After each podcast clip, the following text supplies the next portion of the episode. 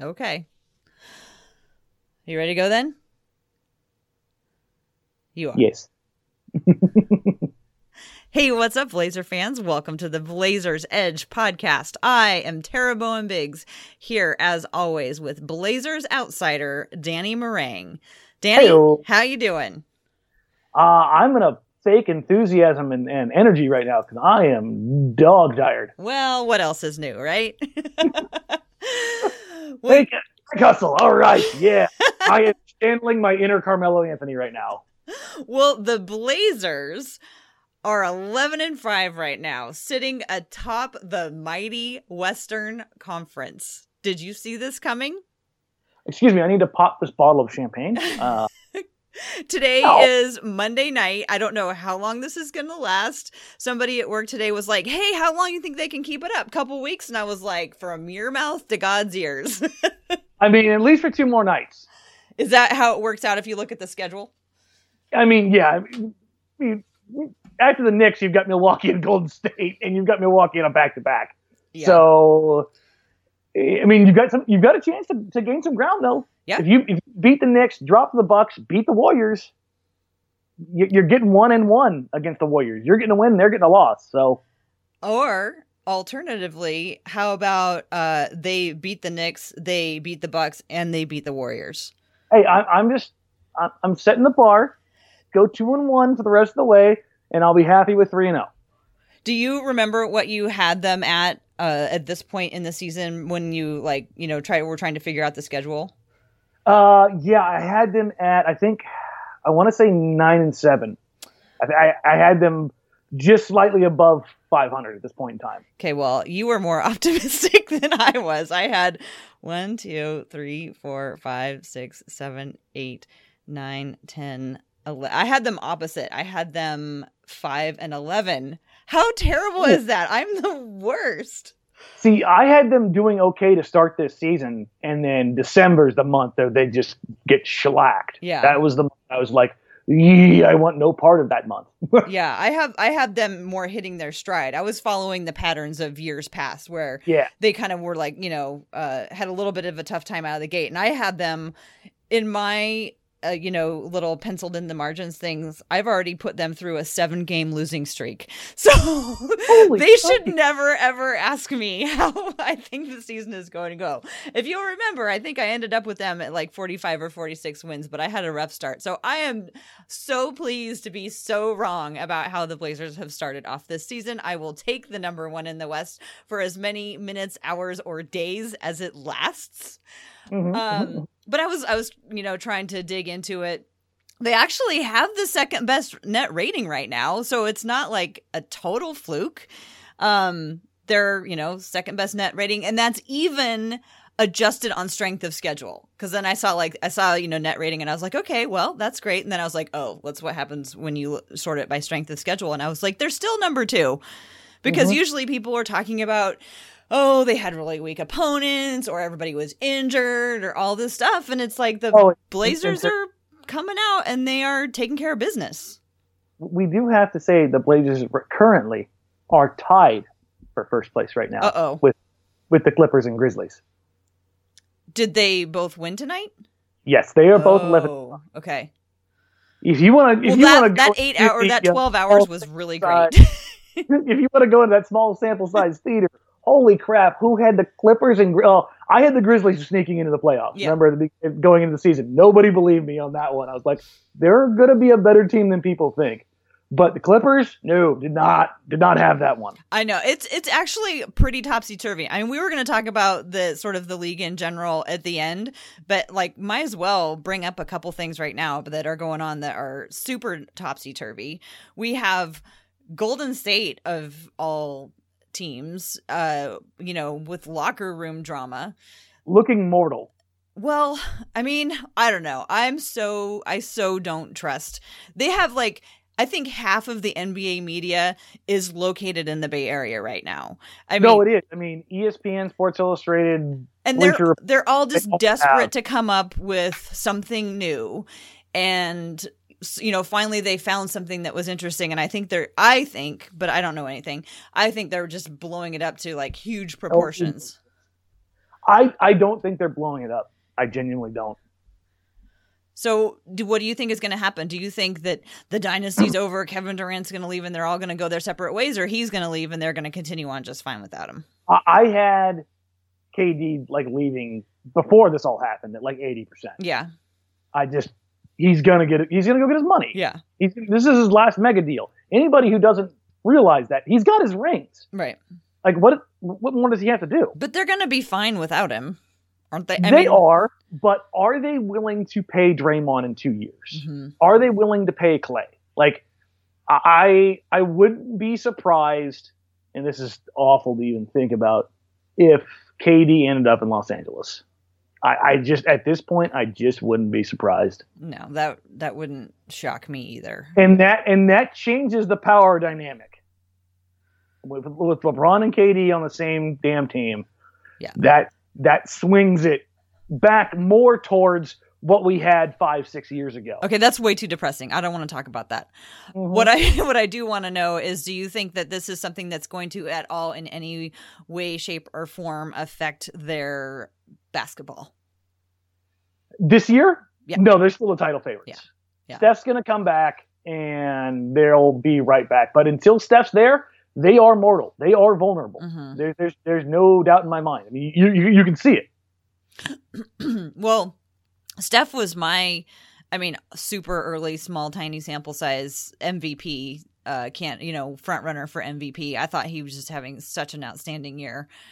Uh, so I hope that he's going to be able to play enough minutes. I mean, obviously, Damian is my, uh, you know, my my hope. I'm just so I'm so excited to see him in like seriously, legitimately in the conversation where, you know, and he is. people are talking about him seriously uh, in the MVP conversation, and it gives hope to my campaign, which you poo pooed a little bit at the beginning of the season to get Damian as a starter for the All Star game. How do you think I'm uh, still on a fool's errand?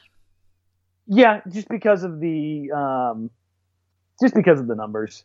Like, just I mean, it's just it, it, it is what it is. Okay, well, how uh, many Twitter accounts do you have to tweet from? I I, I have I have two. You start them for all your friends and uh, help them figure it out because we're gonna get Damian Lillard as a starter in the All Star game. Uh, listen, from from your word or from lip, your lips from my mouth to God's ears. That's how it goes. Yeah, yeah. I, I should that listen, be the title of this episode? yeah, that, I, I probably a, a fair bet. Uh, but Dame has been a legitimate MVP candidate, and there's another guard that nobody's talking about right now that should be in the same breath, and he's had the best week in the NBA this year, and that's Kemba Walker. Yeah, but he's not in the West. No. Oh, oh you're talking about MVP, not um... MVP. Like as far as like what he means to a team, right? He is in the same breath as Damian Lillard right now. Okay, I mean, I I totally get that he is keeping that team afloat but I feel like Damian does more than keep the team afloat. I don't. That's kind of a weird. I'm not quite sure. There's a difference between floating and swimming. I guess. Kemba will never win it. There's no doubt. He will never, ever, ever win it with that team. But I mean, for like, he is to that team what Damian Lillard is to Portland. Yeah, but I mean, do you get my uh, my I, how I, I see the difference. Yeah, like Damian is like putting him on. You know, they're all swimming, and Kemba's just like they're keeping their head above water. Um, but I'm excited for him. I, you know, I knew at the beginning. I'm so glad that I decided to start paying attention to Kemba Walker this year because I mean he's obviously super exciting mm. and really fun to watch. Let's go. Let's bring it back to the Blazers last night the Blazers or yesterday afternoon a nice matinee. Oh, I love afternoon games. Um, they are nice. The Blazers defeated the Wizards. They got revenge off that horrible game from earlier, but mm-hmm. that comes after two straight losses. And I was like super afraid that if the Blazers lost that Wizards game, I didn't know how we were going to pull this off today. I was afraid that I was going to be peeling you off of you know the the floor from crying and. no, you were going to peel me. You were just going to have to find the scarred carcasses of everybody else left after I scorched the earth. Like they dropped that game with the Wizards. People like people watching the show were just like, "Huh, Dan's gonna lose his mind." I'm like, "Gonna lose my freaking mind." It was going to be a full-on capital meltdown. Uh, but they business, so they did. They took care of business, but that so it, it was a they lost two out of their last three games. So mm-hmm is this does this just mean that it's time to panic? Does it mean that things are regressing back to the mean? What have we learned from the last week and how they've handled the two losses and in the the way in which they've lost these games?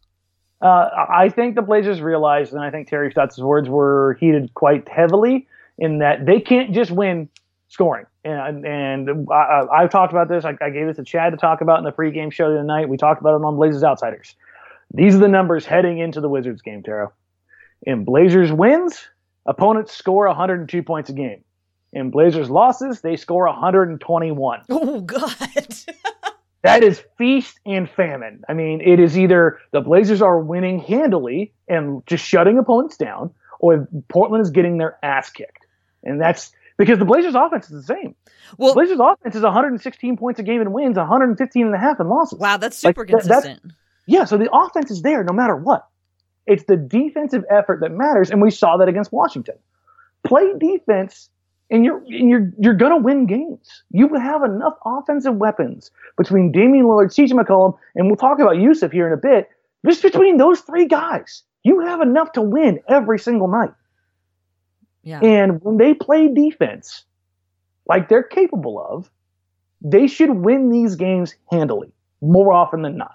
Now, Milwaukee, Toronto, Golden State, those games, those are the games, maybe not toss ups, but those are the games where they need something a little extra special. Beyond but just other, the regular defense? Yeah. But otherwise, they, they should win those games. That, that's where they're at right now. Well, I so the Laker loss to me was just you can't contain. They just couldn't contain. LeBron was going to go off, and there was nothing in the world that was going to stop him. He's been going off all week. Yeah, he finally said, "Okay, enough of this crap. I'm done trying to make Lonzo featured or get Kuzma the ball or get Ingram going with a second unit. I'm going to go and show you that I'm the best player in the world." And that's what he's done. I kind of think he's having fun. Oh yeah, I mean, I think he's like, all right, I'm yeah, I'm not going to try to bring everybody along. I'm going to go out there and have fun, and they're just going to have to keep up. Yeah, I think you're spot on. When and when we've talked about this before with LeBron, when LeBron's in his bag, when he's hitting five of five from three yeah. in the first half, there's not a damn thing anybody else in the world can do to stop him. Because if you have to step up to the three point line to guard that man, and now he's getting ahead of steam going, you're you're you're toast. Right. That's flat out. That that's that's the gist of it. And you just hope to God that nobody else is hitting shots. And on that night, that freaking walking garbage disposal, Lonzo Ball is hitting threes. Okay, that seems a little harsh. He, to call him a walking garbage disposal. He, is a person, Dan. Let's give him a little more respect. No, I, am talking about his shooting because the, the man airballs more shots than anybody I've ever seen in NBA history. It is absolutely insane that a player that's supposedly the, the second coming of Jason Kidd and just airball after airball. I seen him airball like five or six shots. Not not, not okay. miss a shot badly. Airball. Okay, that okay, is- you're getting a little upset. I want to move on and talk about the Timberwolves because the Lakers, as much as I hated it, like I could see what happened, right? Yeah. So what happened against the Timberwolves? Is it was it just, you know, are they still on the no more Jimmy Butler euphoria or are they going to be better now? I mean, Covington looked great for them. Yeah, and it, the, the, I think this is more of there's two things at play here. One, Portland didn't play a lick of defense in that game. That was probably CJ's worst defensive game this season. He got straight line drove to the rim, I think, a half dozen times. Mm-hmm. I, I was I was not a fan of that game. And I think they bounced back. And I think both Dame and CJ were much, much better defensively against the Wizards. Um, but the the Timberwolves game, they they didn't care to play defense, and it showed. Damian, pretty much said as much in the post game. Damian always struggles against Taj Gibson's. In my nightmares, it's just Damian running straight into Taj Gibson's gut on screen after screen after screen.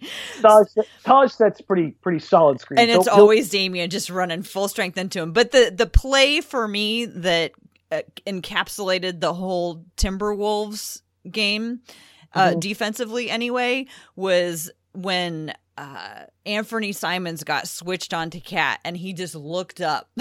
And he like raised his arms up as high as he could and KAT just, just looked down at him. the, and and I could just I could just feel like all the coaches on the bench just go just suck it in. It's not a position you want your 19 year old six foot five guard going into. Yeah, yeah, yeah. But that that that was the first game that we saw Anthony Simons playing some meaningful minutes. So the Timber against the Timberwolves and the Wizards. What are your thoughts on how he looked getting his first, you know, real run? I mean, other than that play, he was very aggressive. He made some heady plays. He there was one play in particular that really stood out to me, and everybody will talk about the finish that he had the rim, little Euro step, which was incredibly nice. But to me, and this kind of goes back to that whole does Anthony Simons have quote unquote it? And it was a play where he drove to the middle, full speed, one step stop, elevate, shoot, and hit. Like there were very, very, very few guys in the league. And, and when you talk about uh, athleticism, this is one of those things that, that I talk about that doesn't get discussed a lot, is that the ability to not only accelerate but decelerate. And the best shot creators in the league, they have that ability, not only to blow by you, but to stop on an absolute dime and elevate straight up. I think we talked about this last year with both Damian and James Harden, like them yes. being the two guys who had the best deceleration abilities. Mm-hmm. John Wall is in that same category um, Russell Westbrook. Like think about Westbrook when he when he gets to the when he gets to the rim, it's that blow by speed, right? But he also gets to that elbow when he thinks he's you're he, he has you thinking he's going to the rim, and he stops on a dime and gets that elbow spot when he's kind of going, and he just pulls straight up. Mm-hmm. And that ability to decelerate was the same thing that Simon showed, and I was like, that's that's special right there. Those are the things that I'm looking for from from that young man right now. So it's not how many shots he gets or how effective he is. It's how what does he have in his bag that is no doubt a translatable skill that they can build on. Mm-hmm. So I say this at the risk of knowing that you're uh, a little bit tired and cranky tonight, but mm-hmm. I I feel like, and this is how I feel. I'm not. This is not how I, I'm not projecting this on you, but this is what I this is what it looks like to me. I feel like you're looking at Anthony Simons kind of with some rose colored glasses, kind of the way that people were talking about Zach Collins last year that made you get so upset because you didn't think Zach Collins is ready. When I watch Anthony Simons, I think, oh, there's a lot of promise, but I don't think he's ready. I, I don't think he's ready by any means. I just think he has a couple things that you can check off as like and it's the same thing I go back to his his shot creating ability. That's the one thing that I've seen from the kid so far. And here's the other thing: Zach Collins was traded up for in into the lottery to be drafted. Anthony Simons was a late first round pick, which he's he's a young man who the only reason he was taken where he was is because there was a promise there from from another team that was going to take him before Portland. But I mean, take, neither of those guys have anything to do with where they were taken. No, but expectations come with draft selection position. Always. There's there's, there's no there's no changing that. That, that that's always going to be true. So because of where Anthony Simons was picked, it's okay to get excited about, you know, the no, one thing that he can do, but because Zach Collins was taken at 10, we have to all slow our roll. No, it, there's a major difference. The organization isn't out here calling Anthony Simons the next Kobe Bryant or Brandon Roy. He's not a foundational building block for the next 10 years. So it's what the organization w- is saying. Yes, and that's why I was always about whoa, whoa, whoa. Let's let's slow our roll with Zach here. And and if if if the Blazers come out and all of a sudden say Anthony Simons is that guy, I'm going to tell them to slow their roll. Okay. I'm going to hey hey hey.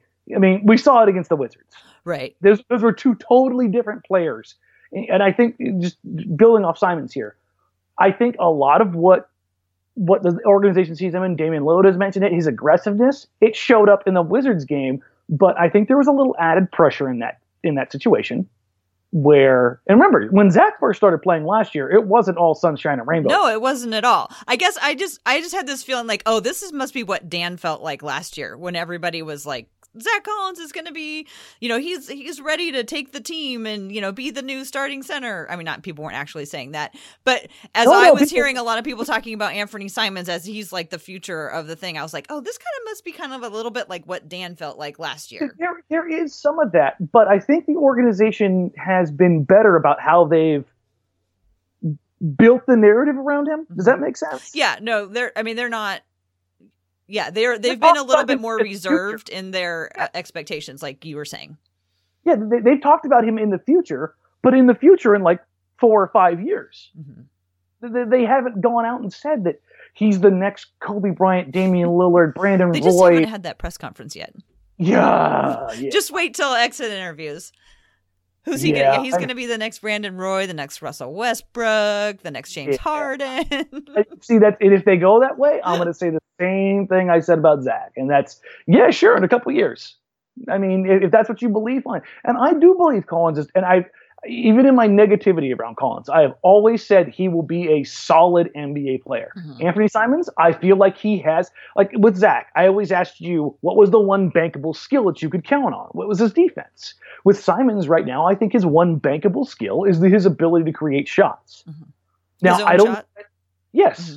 And, and, and I don't know if that's going to translate yet and like, and, and turn in, you know, him turn into a CJ or a, or a Damian Lillard type of player but I see what the Blazers see in him from that aspect. Mm-hmm. Well, so to go to go back to the you know being uh, losing two out of three, one of the things that was different, and Anthony Simons is kind of part of this, is that uh, the bench struggled a lot more in um, at least the last couple of games, and partly, you know, I don't know if I th- I think some of it is probably because there's no Seth Curry. I think I feel like that there was he was more a part of the he was more important to the bench than we suspected because he wasn't putting right. up big numbers. Um but that unit always seemed so cohesive. Like they seemed really used to each other and like they had really good chemistry. And even though he wasn't scoring a lot i think he was more a part of more a more important part than maybe we anticipated now that we see them without him yeah, I, I, don't disagree, and that's again, I think it's gravity. I think it's floor spacing. Um, a couple things over the last couple of games, with the exception of the the Wizards game. Um, going into the Wizards game, from the time Damian rolled his knee to um, you know tip off of the Wizards game, those three games, he was shooting 35% from the floor and 26% from three. I was a little worried about his knee. Mm-hmm. You're now, not feeling that anymore he basically told me to shut the hell up after the Wizards game. Um, but maybe that was just you know getting an extra day of rest. It, it, felt a little bit better. Had a little more of a bounce in his step. As far as the bench goes, Evan Turner had his best play of the season through the first 12 games. Last couple games, he's had a rough go of it. Do you think that no. is because the you know the different personnel like i was saying or do you think that might be also because other teams have figured have uh figured it out? I'm going to go ahead and answer what you're going to say is yes both. You're right. I, we talked about this off air a couple weeks ago. Once the tape gets out on the blazers bench you're going to see a little bit of a reg- regression. And I, I think that's kind of what's happened. I also think evan turner has he reverted back to kind of his older way, and not, I don't think that was necessarily his fault. What have you seen Evan do more of lately in the last couple games? Shoot corner 3s mm-hmm. That's just not his game. It, it's just not. We haven't seen Evan really creating from the middle of the floor a ton. And I, I think that's been to the bench's detriment. So one of the things that I've been watching in the last oh I don't know pretty much since the season started is I think that I, Evan Turner and Meyers Leonard have a fabulous connection and you can see that in these little trick plays that they do little behind the back passes. Yes, I love them. Yeah. I've been going through and like s- s- taking them off of NBA.com and compiling them because I love them. But they did not play uh, Meyers Leonard until very late in the Wizards game. And I was really disappointed because I was wanting to see some more of those funky little passes. And also because I think he and Evan Turner play really well together. And also in the game against the Timberwolves, Meyers was out there talking to Anthony Simons a whole bunch and helping him figure out where to go and where to be. So I was really surprised that they waited so long to put him in. There was a play in particular against the Timberwolves where Meyers barked at Anfernee telling him exactly where to be. And I was like, good for you, Meyers. Good, good for you, big fella. And listen, I, I am adamantly pro Meyers. There's, there's never been a doubt about that. Um, give, give the young man his due. He has gone out and done everything that we've asked him and we wanted for him to do this season. He's not an all star. He's not this. He's going out there. He's setting screens. He's rebounding the ball. He's knocking down threes. He's finishing at the rim. That's all anybody has ever wanted from Meyers Leonard, and that's what he's done. I was disappointed in what the Blazers did or didn't do in getting Meyers the ball, or getting Meyers in the game, I should say, against um, the Wizards. I think part of that had to do with the way, and we saw it, the Wizards were coming back. And I think Stotts was, there was no way in hell he was going to let that game get sideways again. He was not going to let that happen. And that's why you saw Damon, CJ, and Nurkic back out there. Well, and do you think the? I mean, who, who even? They don't really have much of a center anymore. Like without Gortat.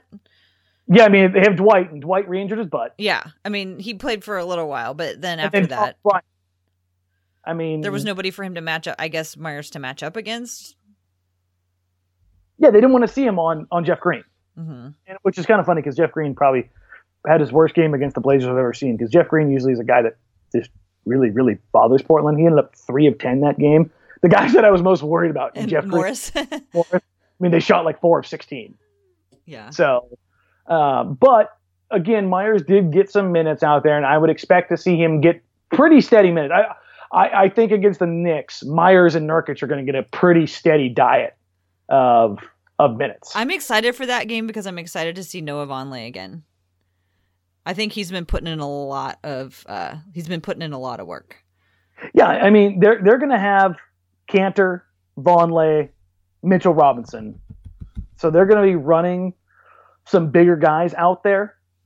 Um, so I, I wouldn't be surprised to see. Um, I mean, you look at Mitchell Robinson right now; he's getting 18 minutes a game. Um, Vonleh's getting 23. Kanter's getting like 28 or something like that. So there, there's going to be some some bigger bodies out on the floor. So you expect uh, we'll see more Meyers? Yeah. So I mean, uh, Mitchell Robinson has looked really good. He's a little undersized as far as weight wise, but he's he's still a seven footer. Mm-hmm. Um, he, I think he's going to be a fun player to watch. I think Blazers fans who haven't had a chance to see him are going to be like, "Ooh, this this kid looks fun." Um, but Kanter is very much traditional, and Vonleh, for you know, as much as everybody wants to talk about Vonleh, you know, being that hybrid guy, still is going to make his money inside. Mm-hmm. So yeah. I, I, think we see a pretty steady diet of of, of uh, Meyers and Nurk in that game. Well, before we move on uh, to talking a little bit more about Nurkic, I want to talk about one play that everybody's talking about in that Wizards game. I think nine you know passes. which one. Yeah, the nine passes in 15 seconds and on and on and on. Okay, and I'm not saying I didn't appreciate that play because it was a lovely play. It was beautiful ball and it was fizzing around, as Leigh Ellis likes to say on the starters there was nothing about that play that wasn't a nice play, but I think people are getting a little excited about it. Like Joe Freeman from the Oregonian wrote a whole article like just on that play, and it was like he might as well just written a like love sonnet about how wonderful that play was. And I heard people talking about how um you know it, this is this is blazer basketball this is what blazer basketball is always meant to be this is how it was supposed to be and i keep thinking like the, for the last five years, the Blazers have not passed the ball around very much, and I, I mean, that's just not how they're built, and that's not like an indictment on how they play. They're just not a team that is built around getting a lot of assists. They're not built around, you know, doing that stuff. No, it's kind of funny that you say that because I was, I was, I figured you'd be on the other side of this, but Shane and Joe were giving me crap because when when that play happened, my first reaction was, you guys know like what happened during that play, right? Right. I mean, it was like, oh, I can't go. Ah, ooh, ah. It was more yeah. like they were playing hot potato. Everyone was like, oh, they're playing this keep away. I'm like, no, they're playing hot potato. yeah. So on the initial kick out, Layman takes his eyes off the ball and gets a bad catch. That's why he doesn't take the shot initially. Because if, listen, Jake has done very good in catch and shoot situations this year. Like if Jake catches an open three in the corner, I want him letting it go. I don't care where it's at in the clock. Let it go. The, the dude's shooting the lights out. But he gets a bad catch. He does the right thing, though, and he tacks the closeout, kicks it back out, And then Dame gets it and swings it to CJ. Now, CJ, he hesitates for a split second, and then he tries to shoot over two, which, why? So that was another one that kind of made me go, eh. And Chief actually mentioned it because Chief was the next on the pass. And when Chief was talking about the play in the post game, he said, CJ took longer to get it to me than it should have been. That lets you know right there, like it was off rhythm. Right. But Aminu does the right thing and attacks the closeout again, kicks it out to Dame, and this is where it got pretty. The prettiest part of that play was when Aminu drove and kicked and Dame redirected and reversed the ball. That was the prettiest part of that entire play because there was no fumble, there was no hesitation, there was no going up. It was a read that was on time, spot perfect, inch perfect. Layman catches, knocks it down to the end of the shot clock. That was pretty, pretty basketball. Just that portion alone. Mm-hmm. Now, the entire play was nice, but that part of the play was pristine. Well, yeah, and I'm not saying that I didn't, you know, love it even as it was happening. It was just I don't think it's characteristic of like the kind of no. ball we're going to expect the Blazers to be playing now. I mean, no, not any way, shape, they made a, they made a series of smart choices based on having limited options and they mm-hmm. they did it the right way and thank god Jake, uh, Jake hit it at the end because if he hadn't we would have forgotten all about it or we would have been like oh I can't believe they missed it so it, it, would, it would have gone to the same place that CJ McCollum's dribble through the legs of Tyson Chandler would have gone because he missed the shot. If, if CJ hit that three, we're talking about that play the whole season. Yeah. But you know who we can talk about going through the legs? Nurkic. Jusuf freaking Nurkic. Oh, I am so proud up. of him. He is having such a great year. I'm so excited. Okay, go. You he, go. He is that game was like a a salute to Arvydas Sabonis. He was diming people up from the high post and mid post over and over and over again. I was actually frustrated with Damon CJ late in the game for not running the offense through Jusuf Nurkic. Not for the triple double, but remind me again, Tara, what got the Blazers offense going in the first half? It's always Jusuf Nurkic. He was he was setting everything up. Everybody was was was feeding off him, whether it was directly or as the hockey assist. So when the Blazers reverted back to some of that crap that they ran last year in crunch time, listen, I don't mind doing it every now and then. Like Damon CJ are phenomenal isolation players.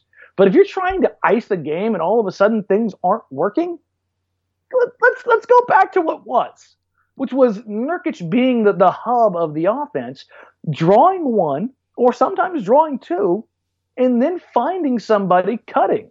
Like that, that to me is more indicative of what the Blazers could and should be than a nine pass sequence. Mm-hmm.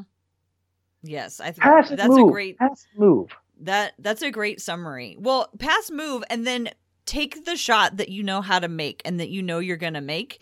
And that's the other thing that Nurkic has done this year is he's uh narrowed he's got a smaller bag of trips tricks that he draws from, but he draws from the ones that he knows that he can make. So we the the Wizards game took place during a women's hoops and talks meetup, and by mm-hmm. the time the end of the game was over, I had them everybody convinced that like we don't need we shouldn't be upset about Nurkic not dunking anymore. Like if you expect that he's gonna dunk every time just because he's seven feet tall, then you're gonna be disappointed. If you realize that he's taking the shots that are best for him and he's not doing the weird little push it up kind of things anymore. Very, very, very rarely is he doing that. Or the little flippy thingies. He's doing like, you know, he's going up intentionally. He may not be going up with both hands in a dunk, but he's like, you know, taking the right shots to get up and over the people that he is is battling through. And But he is dunking more. Right, if a dunk happens to be the right move, he'll make it. But it's not he's not dunking just for the sake of dunking. He's dunking because nope. in that moment that's the right move to make. Yeah, and like he's he's still throwing a few of those those Nurkic nuggets in there. And that's the feet work. The play that he had against Karl-Anthony Towns against the Timberwolves where he got the offensive rebound power dribbled and then inside pivot on the putback, it was some of the tightest, cleanest, neatest feet work you will see from a seven foot, 275 pound human being. he, I, I love it when he gets on his toes and does that because he has such quick feet and such great balance. He literally looks, I've, I've said this probably a dozen times about him. He's like a dancing bear. Like when he when he starts getting on his toes like that, like he's he has a like listen, there's there's a difference between you know elite athleticism for a six foot six guy and elite athleticism for a seven foot two hundred seventy five pound guy. There are just different things that those people can do. And with him, his athleticism is more about how clean and precise and controlled his body control is. For him to look that, I mean, not to throw him under the bus here, but like, look at Myers. Myers doesn't have like this pretty, pristine, clean footwork in the paint. Now, he's a phenomenal athlete. There's no doubt about it. And I want to see the Blazers throw more lobs for him. That's that's where his athleticism shines. Mm-hmm. But Nurkic, when he does that, it's just there's just something about that. It, it's just so pure that I love. I, I can sit there and watch that all day. Well, and I one of the things that I like about Nurkic this year is his hustle and his effort. And I I thought I heard in one of the maybe in the Timberwolves game, I thought I heard because he didn't play much towards the end and he wasn't really in foul trouble or anything. And I thought I heard people you know commenting about you know maybe that he wasn't playing well enough on defense or whatever but my observation about that timberwolves game my son and i were watching that game together and we were laughing in the first quarter because Jusuf Nurkic was playing so. He was mm-hmm. running up and down the court faster than I've ever seen him run. He was hustling and he was tired. We were just like, oh my God, Nurkic is going to play himself on the floor because he's playing so hard. But I love that out of him. And I really, I really think that he has put a lot of things together this year. And I think that, you know, I don't know if we're back to Nurkic fever or whatever, but I think he's a, a really great complement right now. Yeah, and I'm really glad you brought up the hustle part because that, that that's kind of the thing that kind of goes unseen unless you're really watching for it. Myers and Jusuf are two guys this year who I've noticed a ton on rebounds where they're not the, the rebounder. Particularly like Al-Farouq or, or one of the other longer wings getting a rebound, a defensive rebound, and both of those big men running the floor and getting deep early position. Mm-hmm. Yeah. Now, I want to see the guards reward that more. I, have seen Dame CJ for the most part be decent about it, but the one who looks every time is Evan. Mm-hmm. If Evan sees one of his, this is the, one of the things I love about ET. When he knows that somebody needs a shot, he gets him the ball. Mm-hmm. I, I, think he has that indicative. I, not that there's like a pure point guard or point or shooting scoring point guard you know archetype anymore. But I think if you're going to have that, Evan is more of the pure point guard style. He he has that that natural instinct to know when a guy needs the ball. And when you see a, a human being that big bust his ass that hard and you don't reward him, you may not get that effort on the next play. And that's just human nature. And if one of those guys knows that, man, I just busted it down here and he didn't even look at me.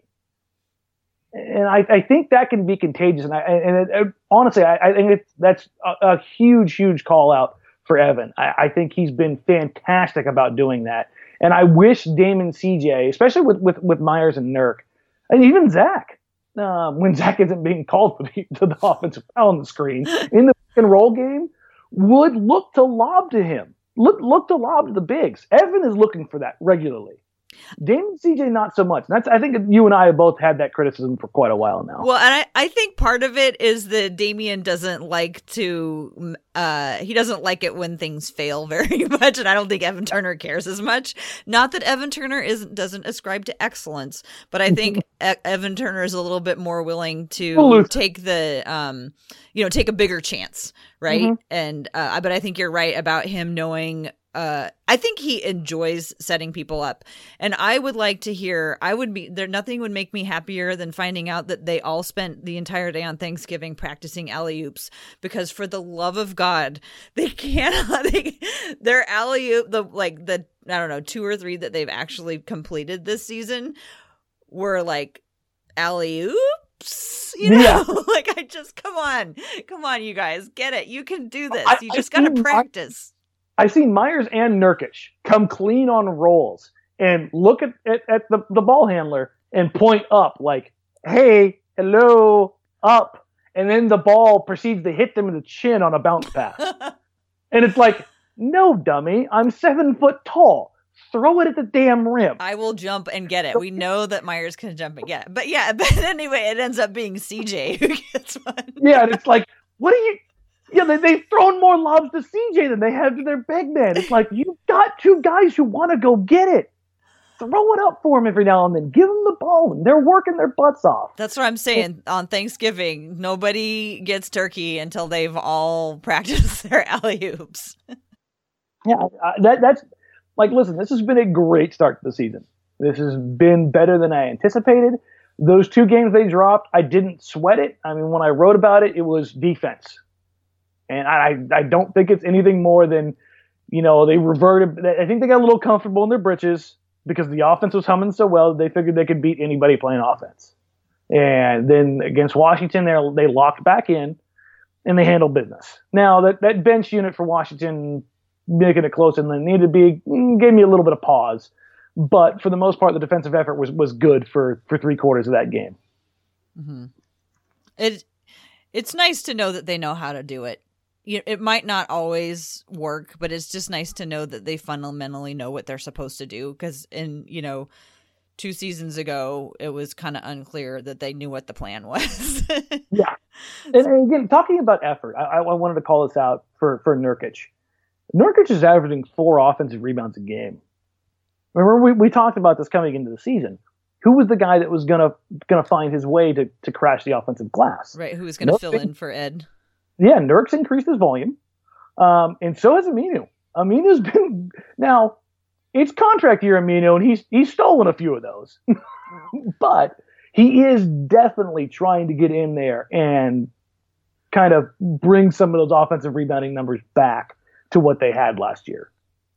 Yeah, there's a little bit of um you know fighting for rebounds against your own teammate but I think it's more just being off rhythm and having not really gotten into the rhythm of being able to know, you know, who's the who's the first and then who's the second.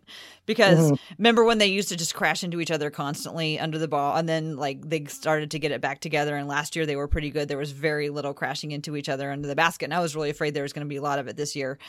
I think uh, i think now it's more um, you know the the gr- aggressiveness with which they want to just make sure that they get every rebound, and so there's multiple guys going for it.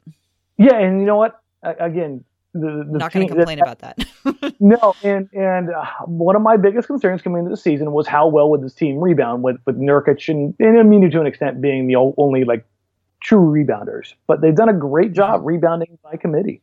I mean, James is getting five a game, ET's getting five a game.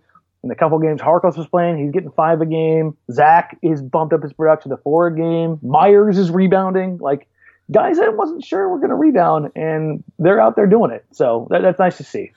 If the Blazers are go even for an even longer extended streak about Harkless, what do you what do you think? I mean, what do you? How do they i mean how do they how do they look right? Like are they just do you think that they're just like holding on while harkless is gone? Are they doing okay without harkless? Is it okay. Um the the the blazers have a, uh, the ability to, to be better with harkless because he does give you more than jake layman can give you. But i think jake has given them consistent effort on both sides that sometimes isn't there with harkless. Now you don't get the plus defense where Layman, he tries. He doesn't have Harkless's strength. Mm-hmm. Now we've seen him make some plays though. I mean, he had a tremendous block the other night where he just came out of nowhere, mm-hmm. and it was like, oh, okay. And he, he's always hustling, and he's. I think he's the better option offensively, and I think the Blazers, the starters in particular, are looking for Jake Layman uh, on those back cuts. Nurkic and him seem to have developed a little bit of a relationship on those back cuts. Um, so I, I am okay with what Layman's given. Layman's shooting 40% from three, back cutting, playing passable. If if if nothing else, slightly positive defense.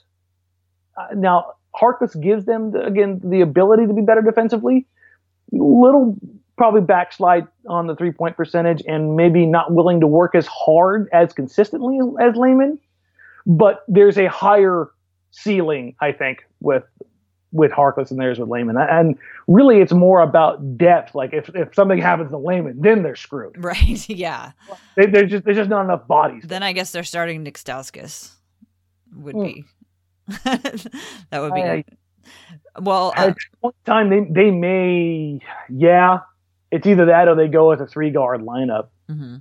Well, and that, that that's not good either. One of the things that I can say for Jake Layman that I've appreciated about him is I thought, especially lately, I feel like he's gotten really fired up and he's playing with a lot of passion, which I did not mm. really see coming. Like you know, he's on the floor and like you can see him and he he can, um, you know, he just gets that look in his eye where he's a, a lot more aggressive.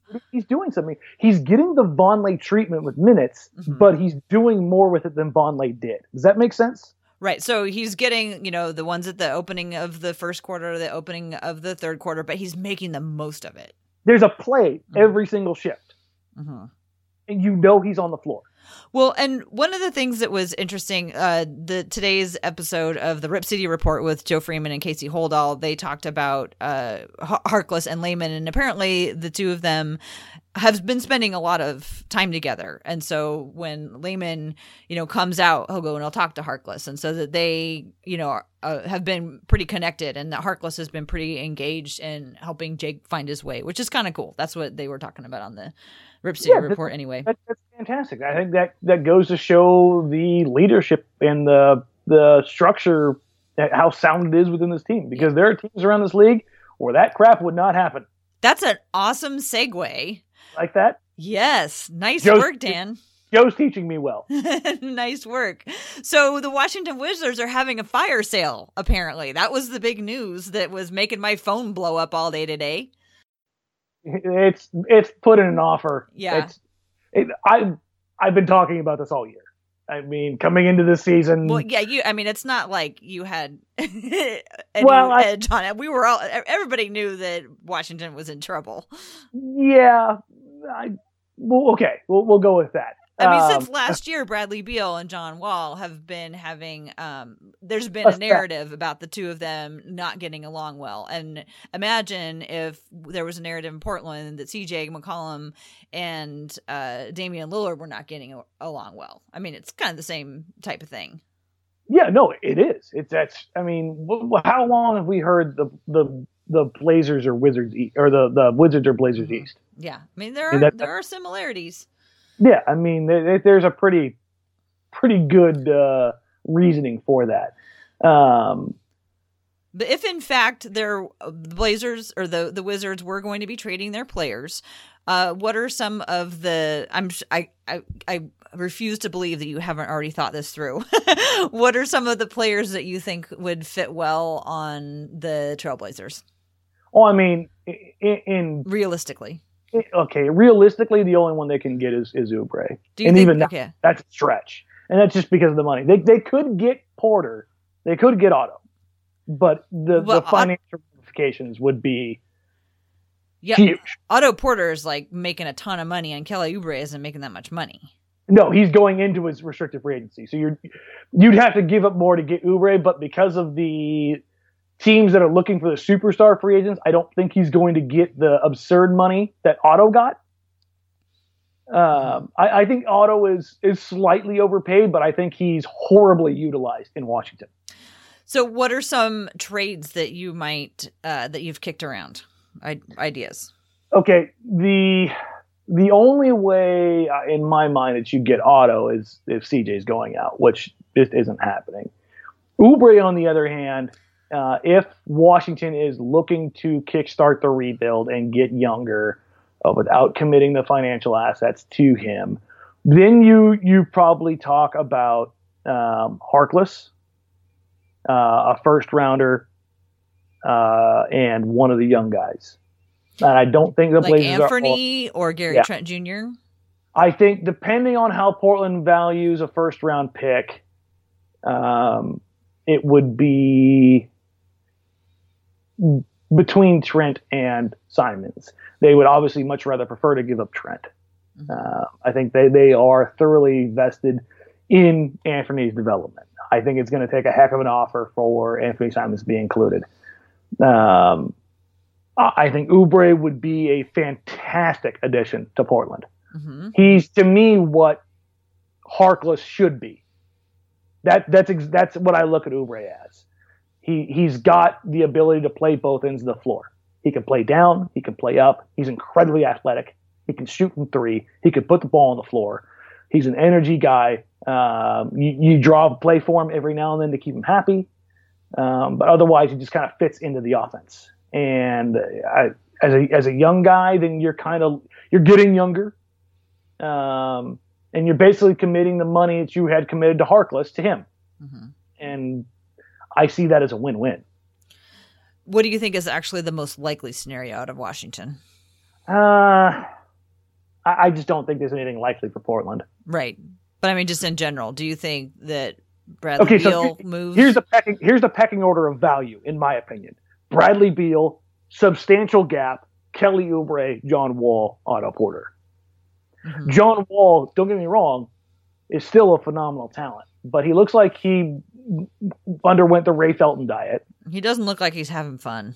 No, he looks. I mean, did he like ever? Yeah, there were times, but I mean, there there have been stories about Wall being prickly uh, ever since he came into the league. The kicker is the back end of his contract. 40 plus million dollars a year, Tara. I don't right. care what salary cap you're under. That's that's a disaster. And so that's a serious inhibitor when it comes to moving him. And it's same to, to a lesser extent with with Otto Porter. His his contract is big. But again, I think with Porter, I think he's a hell of a player. I think he's being horribly utilized in Washington. I mean, he can't get a shot in that offense, which is insane to me. The, the guy his whole career has been a great shooter. Like the the fact that his usage rate hovers around the same level as Harkless on that team. Is that just because Wall and Beal take so many shots? Yeah, and uh, there's pretty good evidence that Wall freezes him out. Mm-hmm.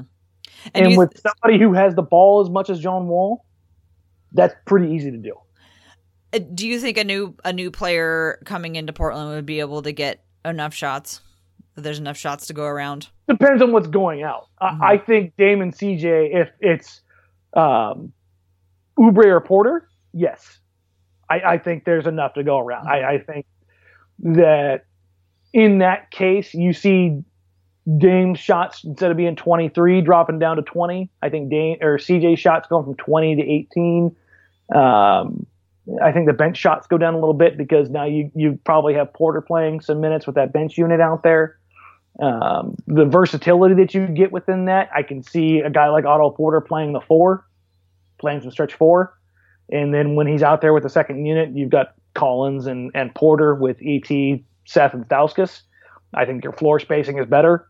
I think you're defensively a better team, and I, I think the opportunity there is is much better um, for him in Portland, where it's a, a lot more equal opportunity than it is in Washington right now.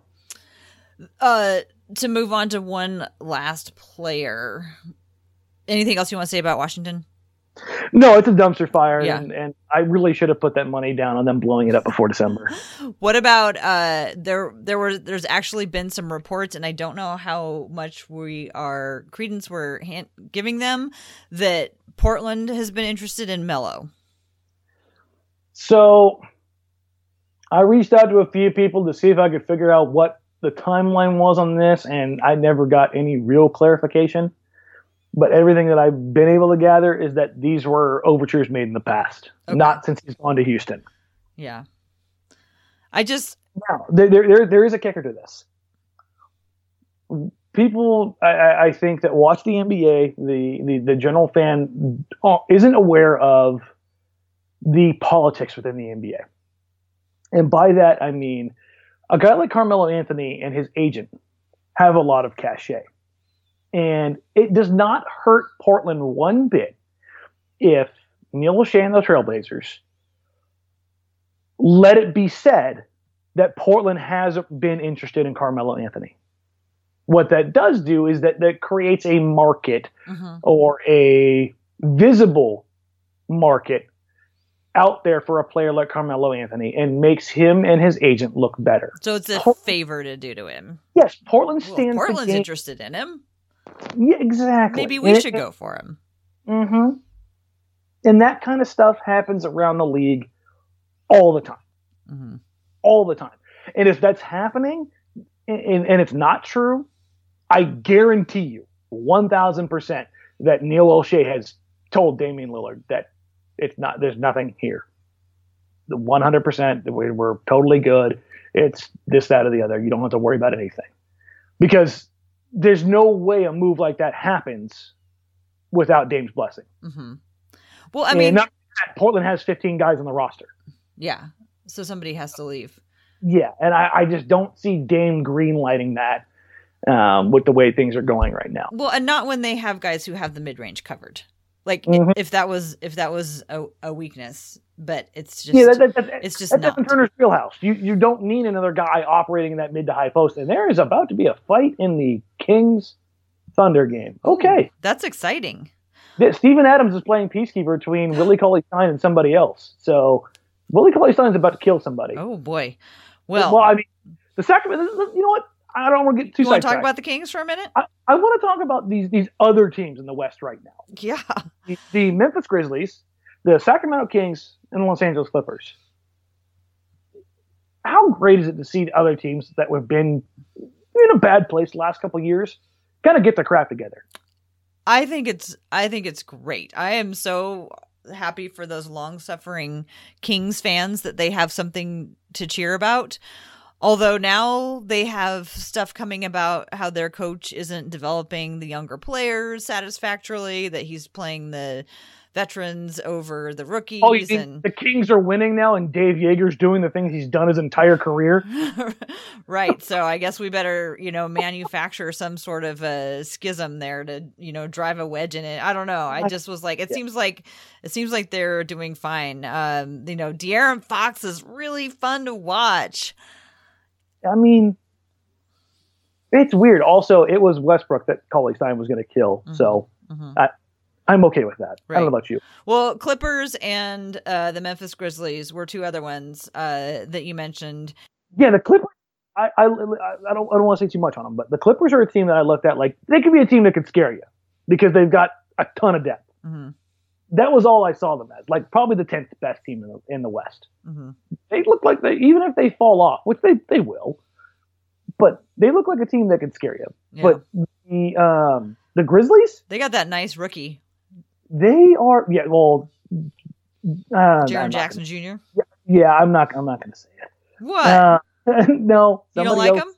No, I love him. Oh, okay. I, I, I, I love the kid. I think he's going to be a star in this league. But you look at that team, and it's very much reminiscent of what they've been in the past. It's Conley, it's Gasol, and a bunch of guys who work their butt off. Shelvin Mack, Garrett Temple, Jaren Jackson Jr., um, MarShon Brooks getting another chance at life, uh, Wayne Selden. I mean, it's the, the one surprising thing is that, that Kyle Anderson has been bad. Like that's been the one thing that's been surprising to me. But uh, it, this kind of goes to at least Portland that they need to win these Eastern Conference swings to bring it back to Portland. They need these East Coast games, Tara, because there's not a night off unless you're playing the Suns hmm in the West. Yeah, the West is still. Uh, There, are, there are 14 teams that can that will give it to you mhm. unless you're on your game in the West. I know, really scary when the Kings are now among them. really, really scary. Well, and yeah, of course, I, we gotta we gotta wind this up. But I'm just gonna say, how on the earth did Dallas beat the Jazz by 50 points? Okay, that was the other team. Thank you. Come Grizzlies on, night. Okay, people didn't think Luka could play. Tara, Luka can play. yeah. He, He well, he was fantastic at the end of the uh was it the Golden State game? yeah Yeah, he's yeah a no very talented player. Luka. This is gonna sound like sacrilege. You know who Luka reminds me of, Tara? Brandon Roy. Yeah, Yeah, I think Slow. you're you're handing out the Brandon Roy compliments all over. I think you just miss really miss Brandon Roy. I do miss Brandon, but Luka's game very heady. Doesn't rely on the explosion unless he has to. has the ability to create, has the ability to just kind of get guys on his own rhythm, and but he has an innate natural ability to be the leader, to be the general on the floor. And for a 19 year old kid to do that, Tara, that is yeah, that's wild. He's outstanding. Yeah. Well, so the thing, the weird thing about the schedule this year is that there's a bunch of teams that we've played played twice, and then or that they've played twice, and then a bunch of teams that they haven't played at all. So once we get through this uh, this road trip, then uh, they play the Clippers, and then they get kind of a fresh group of uh, of teams to take a look at. So I'm excited to get through these like familiar ones. It's like okay, I've seen yeah. the Lakers enough, I've seen the Clippers enough, ready to get on on for some December, new stuff. Let's look at this real quick before we go. December looked bad when we started the season. Now in December, Tara, you have the Spurs, Mavericks, Suns, T Wolves, Rockets, Grizzlies, Raptors, Clippers, Grizzlies, Jazz, Mavericks, Jazz, Warriors back to back, 76ers, Kings, Thunder, Rockets. That's going to be fun. Holy crap. It's going to be amazing when they come through there with, like, you know, a really the, the above only, 500. The only, like, quote unquote, easy game in December is the Suns. That's it. Every one of these games is a nightmare. Okay. Well, on paper right now. Right you you get a little worked up about all of them. I mean, I think literally any team in the uh, NBA right now, except for the Suns, you would be worked up about. So no, no, no, no. That that is a brutal, brutal stretch. Yes, it is. But I, I they've been they've been playing well, and also there's been good teams that have had really bad games. Yes, that's the thing that I that really stands out to me this year. Like the other night when the Blazers lost to the Lakers, and then like the next night or that night, the Utah lost to Dallas in that massive fifty point win. So one of the commentators said this has been a week where some good teams have had really bad games, and I I can't remember this many good teams having this many bad games this early in the season. I, I think it's good for the league, not yeah. necessarily the bad games, but the competitiveness. Right. Yeah. Well, and and anytime you don't know what's going to happen, fans really like that because we've been really tired of always knowing what was going to happen. Yep. So I think that that makes it really exciting. Warriors and doom and gloom. yeah. So so let's let's wrap it up there, and uh, let's see. We just had our last uh, women's hoops and talks this past Sunday. It was really fun. We had a whole bunch of new participants, and for people who couldn't make it, don't worry, we have another one coming up on December 17th is going to be the next Women's Hoops and Talks meetup. You can follow me on Twitter at TCB Biggs. And uh, let's see, that's about it for me. Oh, you can also follow the Women's Hoops and Talks podcast, which also shows up in the Blazers Edge podcast feed uh, at Hoops and Talks on Twitter as well. So that you can hear about the latest episodes as soon as they come out. Dan, why don't you take us out of here? Excellent. Uh, you can find me on social media, Twitter, Instagram, and where else for all your social media, what have you. Uh, at DMarang, it's at D M A R A N G on Blazers Outsiders, every pre and post game show with Joe Simon, Shane Brennan, and myself on NBC Sports Northwest. And we've got something really cool. Um, I don't know if I'm allowed to say it, but I'm going to say it anyways. We are going to be getting kicked out of our studio, uh, as I've alluded to in the last couple weeks, for the KGW Toy Drive. And it's an awesome, awesome thing to be getting kicked out of the studio for. And we have now found out we're going to be at the Rialto, and that is in Pioneer Courthouse Square on 4th Avenue. Uh, we will be doing live pre and post shows from there. So, road game, home game, don't matter, from December 4th to the 21st. Uh, so, I think it's nine games. We're going to be in there. Um, would love it if anybody, everybody, come on down, come say hi, come catch a game with us, shoot it, have fun. Um, Joe Shane and I and uh, the whole crew will be down there every game. So that's something cool for, for at least for us to look forward to. Awesome. That sounds fun. So I get to actually watch a game with you. Yes, we will be right there, so you can tell me to be quiet in person. Kick you under the table, just like old times. yeah, no, no. Joe and Shane do it above the table. you please shut up. I'm a, I'm a little more subtle. Well, great to talk to you, Danny. Uh, talk to you next week. Go get some rest. Yeah.